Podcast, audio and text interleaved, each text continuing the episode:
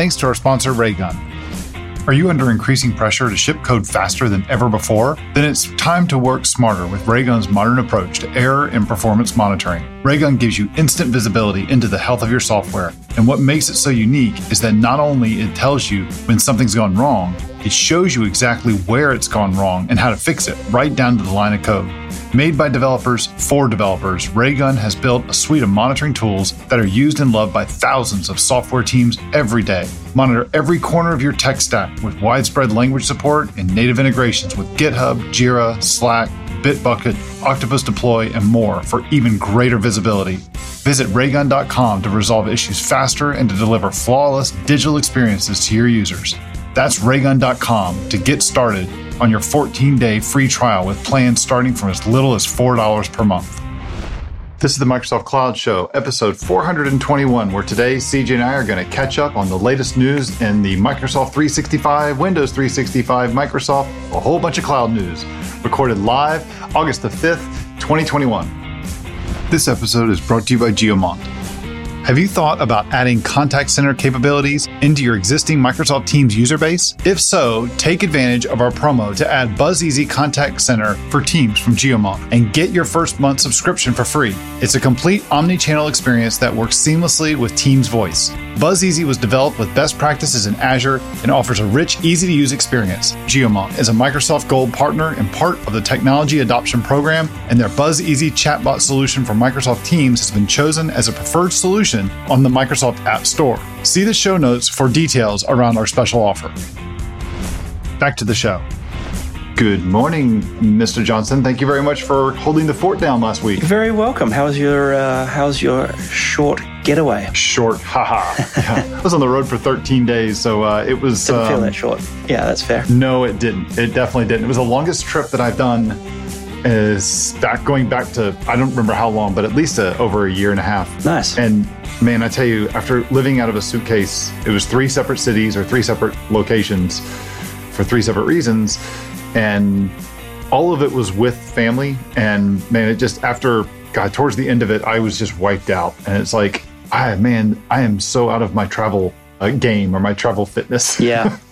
yeah, I know that feeling though when you get home, you're like. Ah, it's a mental relaxation you don't have to think as mm. much, right? When you're traveling, you're always thinking about where are we going to go to eat? How are we going to get there? Blah, blah, blah, blah, blah, right? And who's around and all that sort of stuff. It's just not as relaxing sometimes. Yeah, that's definitely true. And I did a really good job of not working when I was on this trip. I still like pull my laptop out every once in a while or my iPad out every once in a while, look at my email and just like, you know, delete the spam stuff and then anything that's on fire that I need to deal with. Send me witty internet memes that sort of stuff. Yeah, yeah. yeah. You know, it's like when you're on your phone or your iPad, you can only have a limited view of how much email you've got that you've got over like the last week. It doesn't look like much. So when you get home and you plug in your laptop the first day back and you've got your big screen and on your desk. Ring, and, ring, ring. It's scrolling yeah. matrix of doom. Ah. Oh, yeah. Yeah. And you look at like, oh my God, all that stuff that I kept punting to like the day I got back and all that stuff. I'm like, yesterday, so yesterday's my first day back, quote, like in the office. And I sucked.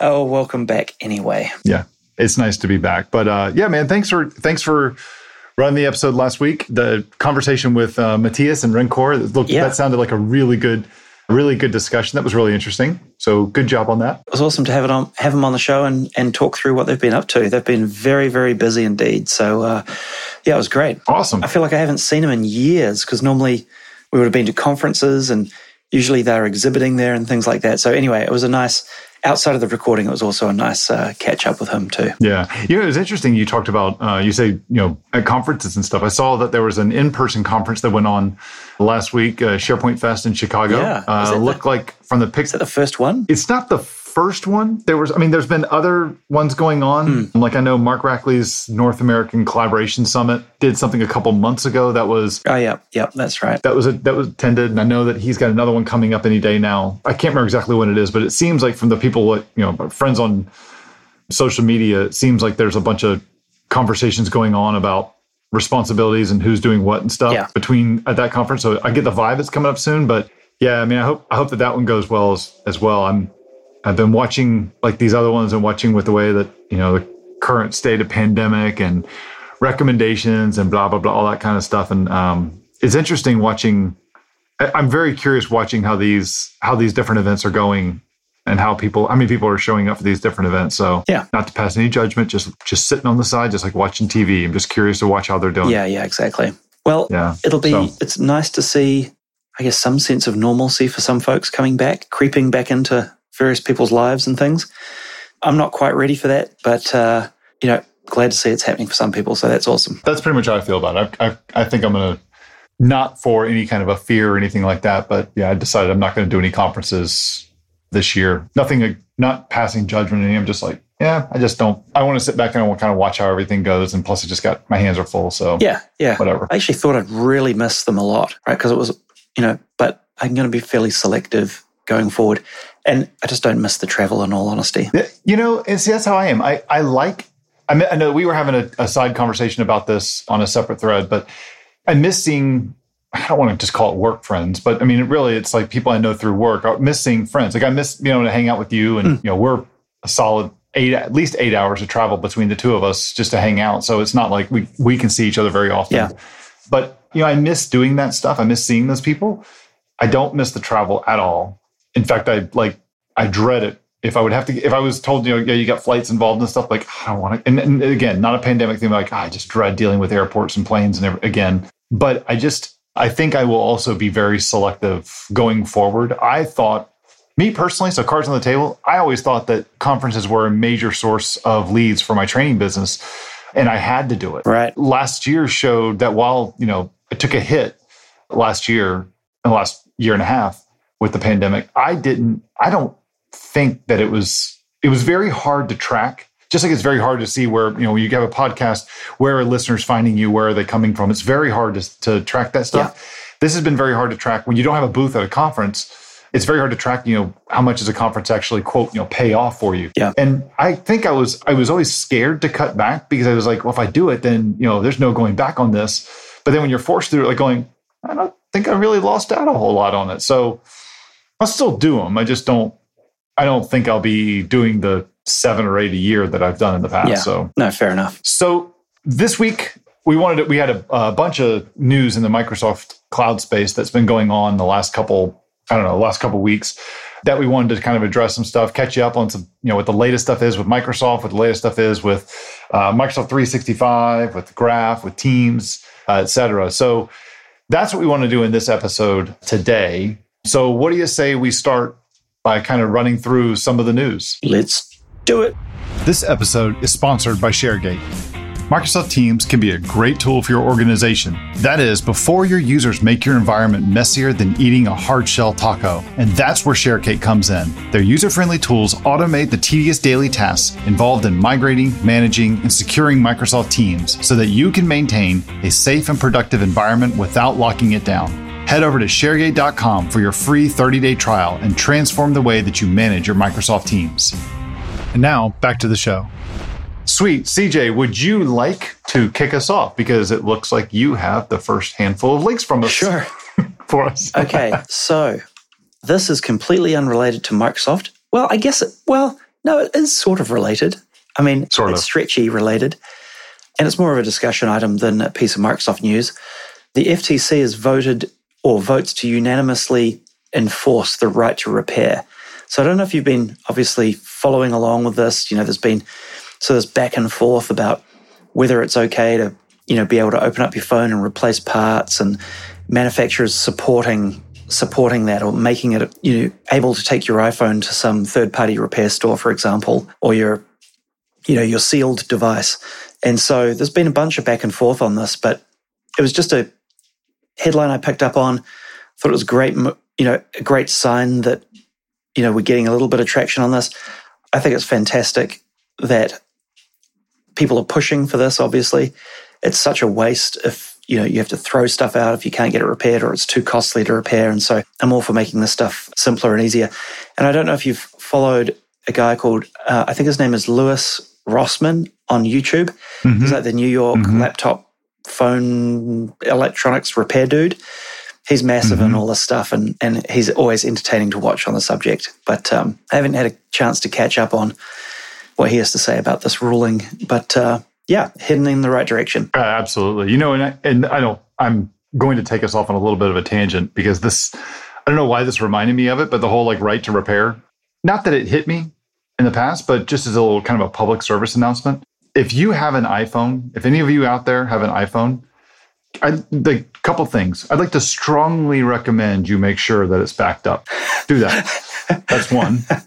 Second of all, if you are like me and you use a, an app for your multi factor auth, I use the Microsoft Authenticator app.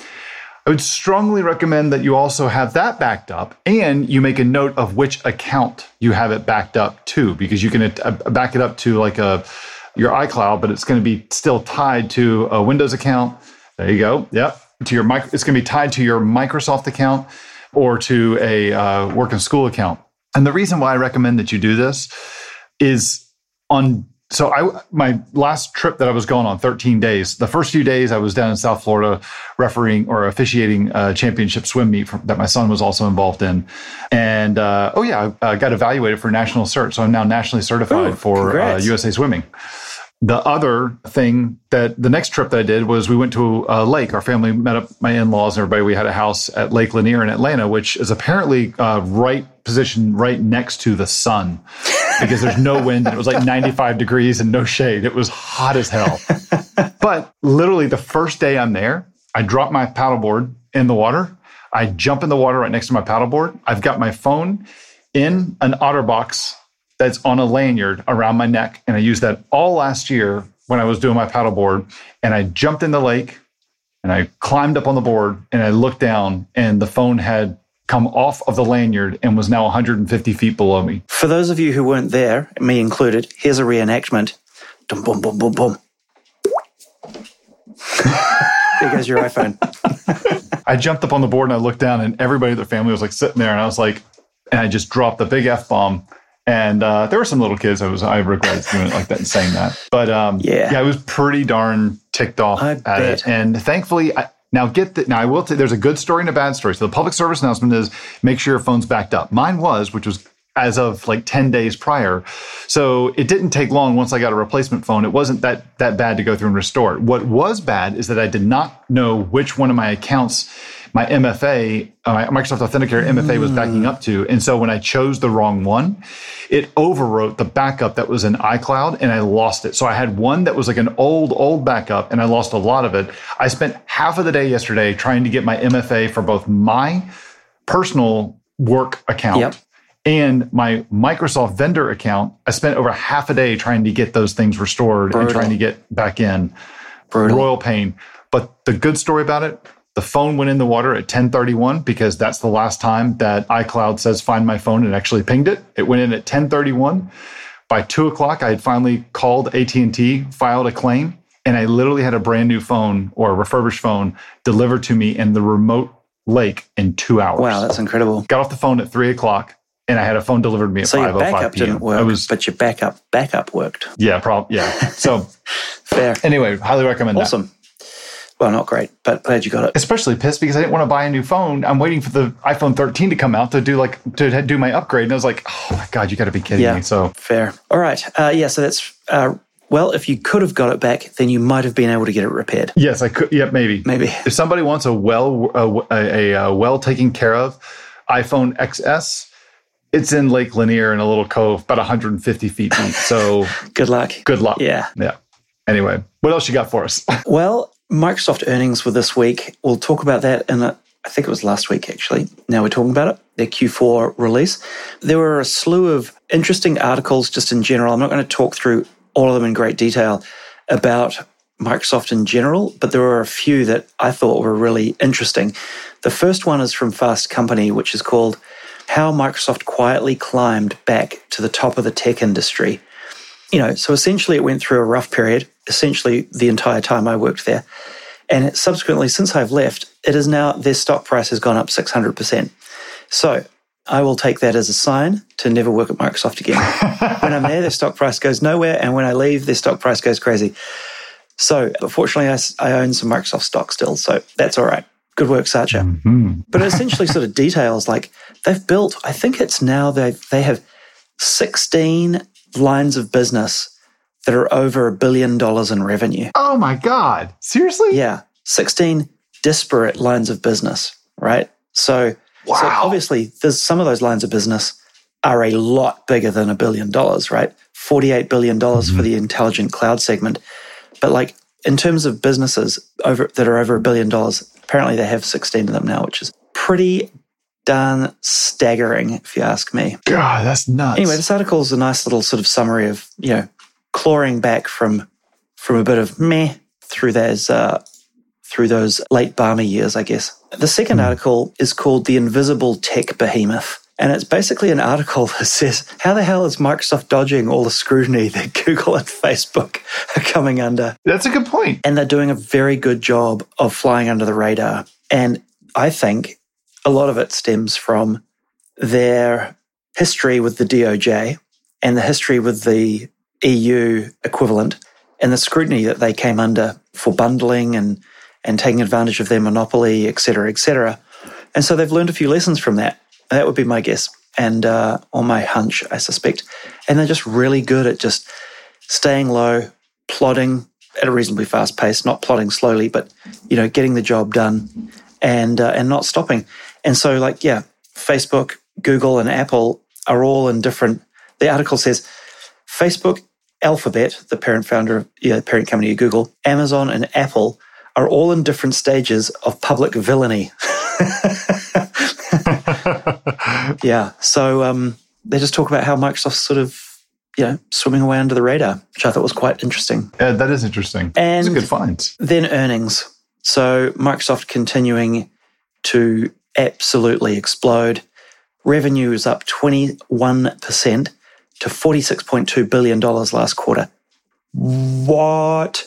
I remember a time, this, oh God, I sound like an old fogey when I say this, but I remember the time when Microsoft didn't make that in a year. Yeah. It didn't seem that long ago. Anyway, operating income up 42%, net income up 47%, earnings per share $2.17 and increased 49%. Like just That's, staggering amounts of money. I, I still keep saying that every time too. It just keeps blowing me away. It does to me as well. I'm still waiting. I would have thought by now we would have been, uh, we would have known, but unfortunately, in the state of how businesses and now companies are starting to roll back their dates for when they're going to be going back to the office.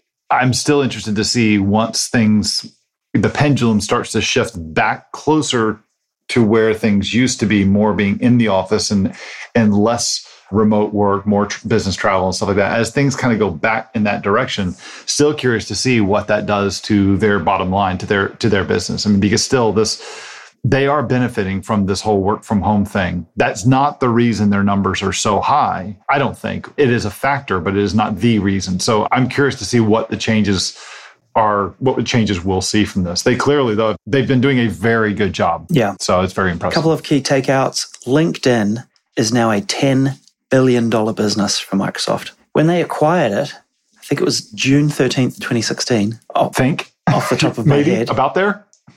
it was a $3 billion business, I think. So they've more than, you know, more than tripled it essentially uh, since 2016, which is pretty darn amazing. Interesting for Office, Office Commercial up 25%. Man, this just keeps growing. They are just either wringing more blood from the stone or people are still adopting it in massive numbers, which is incredible. I think it's probably a combination of both, but whatever they're doing, it is absolutely magic from a revenue perspective. You know, they got mm-hmm. some Windows stuff, some bits and pieces. They're all in single digits. Sorry, like Xbox and Windows OEM revenue, and then twenty percent for Windows commercial products increased. You know, increased twenty percent. So that's pretty decent uh, growth in that business too. But yeah, just overall, like just yeah, fantastic results. They're up to two hundred and eighty-eight dollars per share now, and it just keeps going. This is their fifty-two week high is two hundred ninety. So they're they're you know, they're continuing to uh, push the share price. But obviously, Satya is doing a great job, and uh, the company's all aligned and doing really well. So that's awesome. Totally, totally is cool. Well, thanks for the update on. That's a, a bunch of good articles that you found though, all around their quarterly their quarterly numbers, and then just some uh, commentary around that. Let me jump. Let me switch gears on us a bit and jump into the Microsoft 365 world. Uh, Microsoft Graph has a couple links. A couple links we're going to post in the show notes here. One of them is that in late July, on July 26th, Microsoft Graph published a V4 of their .NET SDK. It's got a, a bunch of improvements to it. There's a streamlined authentication is a big piece to it. Some of the big things, though, that I wanted to highlight here, that they highlight in their blog post here, is about rich notifications that, that support encrypted content. The idea here is that when you create a subscription, so essentially they call them subscriptions, but basically when you have a when you get a webhook notification that something changed, if you can if you apply or provide them a uh, certificate, what they can do is they will they encrypt the content that they send in the webhook notification, and it'll tell you like who the person was or who the user was that is uh, that triggered the notification. So if you say I want to be subscribed to, you know, users when a user account gets created or updated, then when in the webhook notification it will tell you that hey, CJ has been CJ's record was updated and it saves you from having to immediately go back to graph and say, hey, what changed? Um, nice. Now you can say like, oh, CJ stuff changed because you've got the the certificate that's encrypted the data that's actually going across. So that's saving you from a round trip. Another very big change they had is improved testability of the Graph Service client. In the past, they've had this interface that's been used by the graph.net SDK users to build application tests that depend on that. But using when you use that interface, it can cause the your code to break whenever Microsoft the, the, the, metadata for Microsoft Graph changed, mm-hmm. which wasn't exactly an infrequent thing. That made it hard for doing things like mocking or inheriting from that interface. So what they did is they removed that interface in V4 and all of the properties and methods on the Graph Service client have been made virtual that allows mocking frameworks to override them. So users don't have to create real objects to test the application. That's nice. That is nice. Another thing that they did is that they've made some changes to the OData type property that's defined in the SDK. So since the pri- the previous major release, the V3 release of the .NET SDK, the generated types had an OData metadata property that was set by default in the SDK. At the time, that wasn't a problem, but as Graph has grown over the time, uh, more P- APIs come on board. The OData type has started to cause a bunch of errors during the serialization of some of the different APIs. So in V4, it is that property, the OData type property, is only set in the cases that are where the type is not ambiguous or where there's disambiguation, is the word they use, is required. So things gotcha. like when the type is derived from an abstract type, or when one of its base types is referenced as the type for a property on another type. So, for example, the organizer meeting info type has a base type of meeting info that is referenced as the type of a property on another type. Hmm. So it's like basically just when you're trying to go through and be more explicit. It's not by it's not yeah. going to be there by default, but you can use it. Right. That's some of the stuff that they highlighted in the V4. There is some news that also came out actually yesterday on August the 4th. So was that Wednesday of the first week of August. They also have some breaking changes that they announced, but it's breaking changes to graph connectors, but the graph connector API, but specifically the beta endpoint, not the G, not the V1 endpoint, because the the the connectors are not in the. I don't believe the the connectors are in the V1 endpoint. They're still in the beta endpoint, which is why when things the API changes, they can do that in the beta because it's not solid yet. A couple things I'm just going to quickly highlight here. New fine grained permissions. You've got one for external connection.readwrite.owned by, another one external item.readwrite.owned by, and the last one was external item.readwrite.all. There are also a bunch of new schema num- namespaces, um, updates to resource types and properties, new identity resource types. Just a, there's a bunch of like little things that are in there, but the the blog post that I'm going to point to does a good job of showing you like what the what the request used to look like.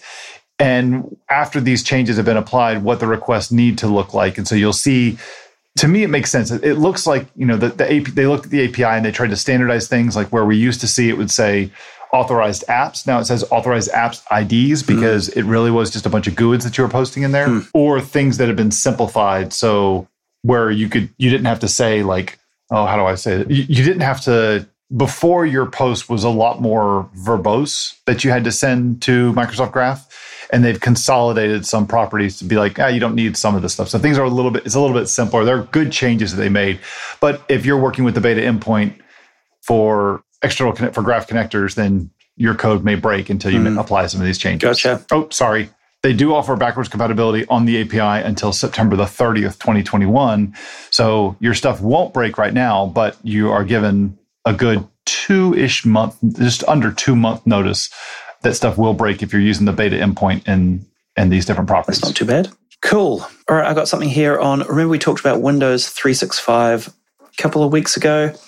It's now GA'd, mm-hmm. And Microsoft has the pricing for it.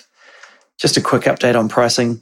They're pricing it basically by processor, RAM, and storage, right? So it goes anywhere from one vCPU with two gigs of RAM and 64 gigs of storage for 24 bucks a month if you pay monthly, or all the way up to, you know, it goes through two, three, sorry, two vCPUs with four gigs of RAM, eight gigs of RAM, four CPUs with 16 gigs of RAM, up to eight CPUs with 32 gigs of RAM. But that eight CPU, 32 gig of RAM will cost you $162 per month. So Whoa. there's a big sort of range that you can choose from to log into.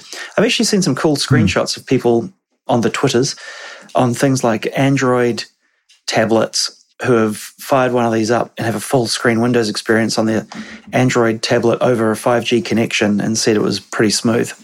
So that's really, yeah, which I'm surprised, but that seems pretty interesting. I want to try it out on my iPad just to, I to try just to see what happens. Yeah. Same here. I'd like to try that on my iPad to see. I mean, having access to a full PC from your tablet, that's nice. For sure. I've got a dev box in Azure, right? Just a, a virtual machine in Azure that I use quite a lot. And um, be nice just to you know have a really good remote experience with that just outside of RDP, I suppose. But similar kind of yeah. thing. Yeah. Anyway, so pricing is now up for Windows 365 if you want to go check it out. Cool. I'm going to stick with the Microsoft 365 theme for my bits of news here. So I'm going to do two of them back to back. The first one is last week, Microsoft released, or maybe two weeks ago, Microsoft released the a beta of the next version of the SharePoint framework. Uh, this is version 1.13. The big thing that's in this one is the ability for you to create extensions for Viva connections. Hmm. Now, effectively, what these are, they call them ACEs. It's an adaptive card. It's like an adaptive card thing. Yeah. But on, really, the best way to, to understand these things is that when you're on the mobile app for Viva Connections, you have a dashboard and you have these little widgets. These widgets are almost exactly like what you used to see with like Windows Phone style style tiles. tiles. Yeah. Yeah. Or if you have a like an iPhone or an iPad, you've seen the widgets that we can have on that. They're basically the same thing and there's different views to it. So you have like the main default view and you have a quick view where it expands up.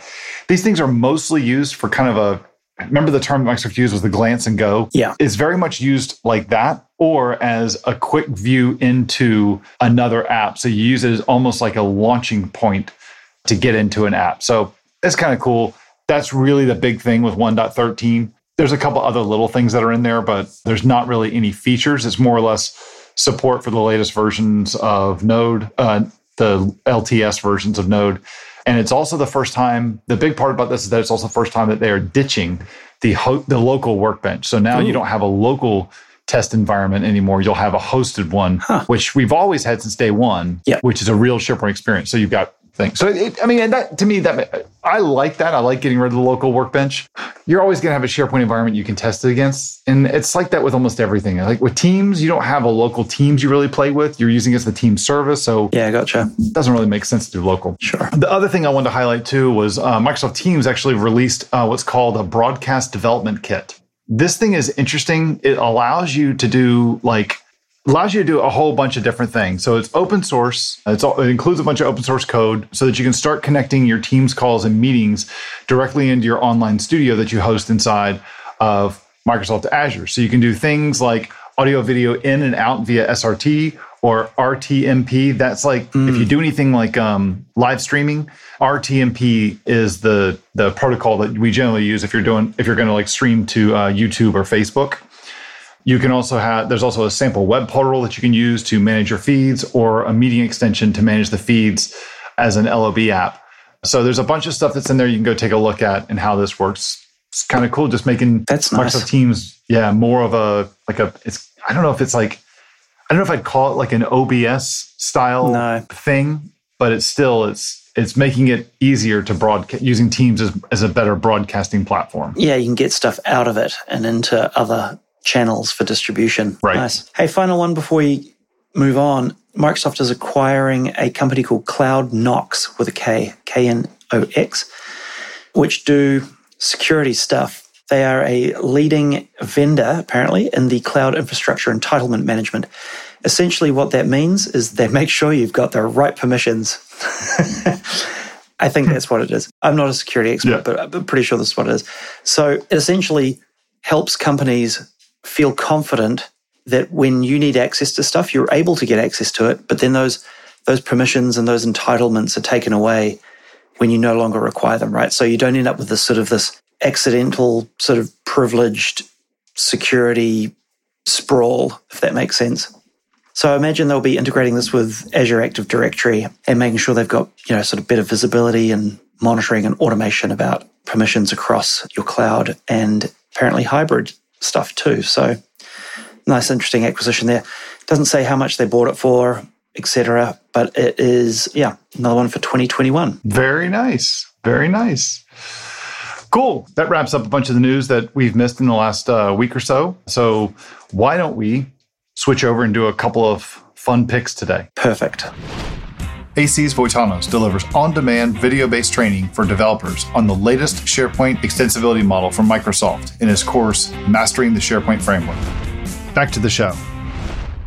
CJ, would you like to start us off with your fun pick today? Sure. Do you remember the name J Allard? Oh, the Xbox guy. The X- well, yeah, amongst other things, but yeah, probably the most famous yeah, for sure, Xbox. Yeah. He spent 19 years at Microsoft, and there is a podcast actually called Beyond the Blue Badge. And it's an interview with J Allard, who was the Xbox VP, vice president at one point. Um, but it, I actually I listened to it, and it covers a lot more ground than just the Xbox. It's really interesting. It talks about the early years of the formation of the internet and Microsoft's participation in that. J Allard was was instrumental in essentially convincing Gates to support TCP in Windows and get the or have you know therefore be able to connect Windows to the internet and take it seriously.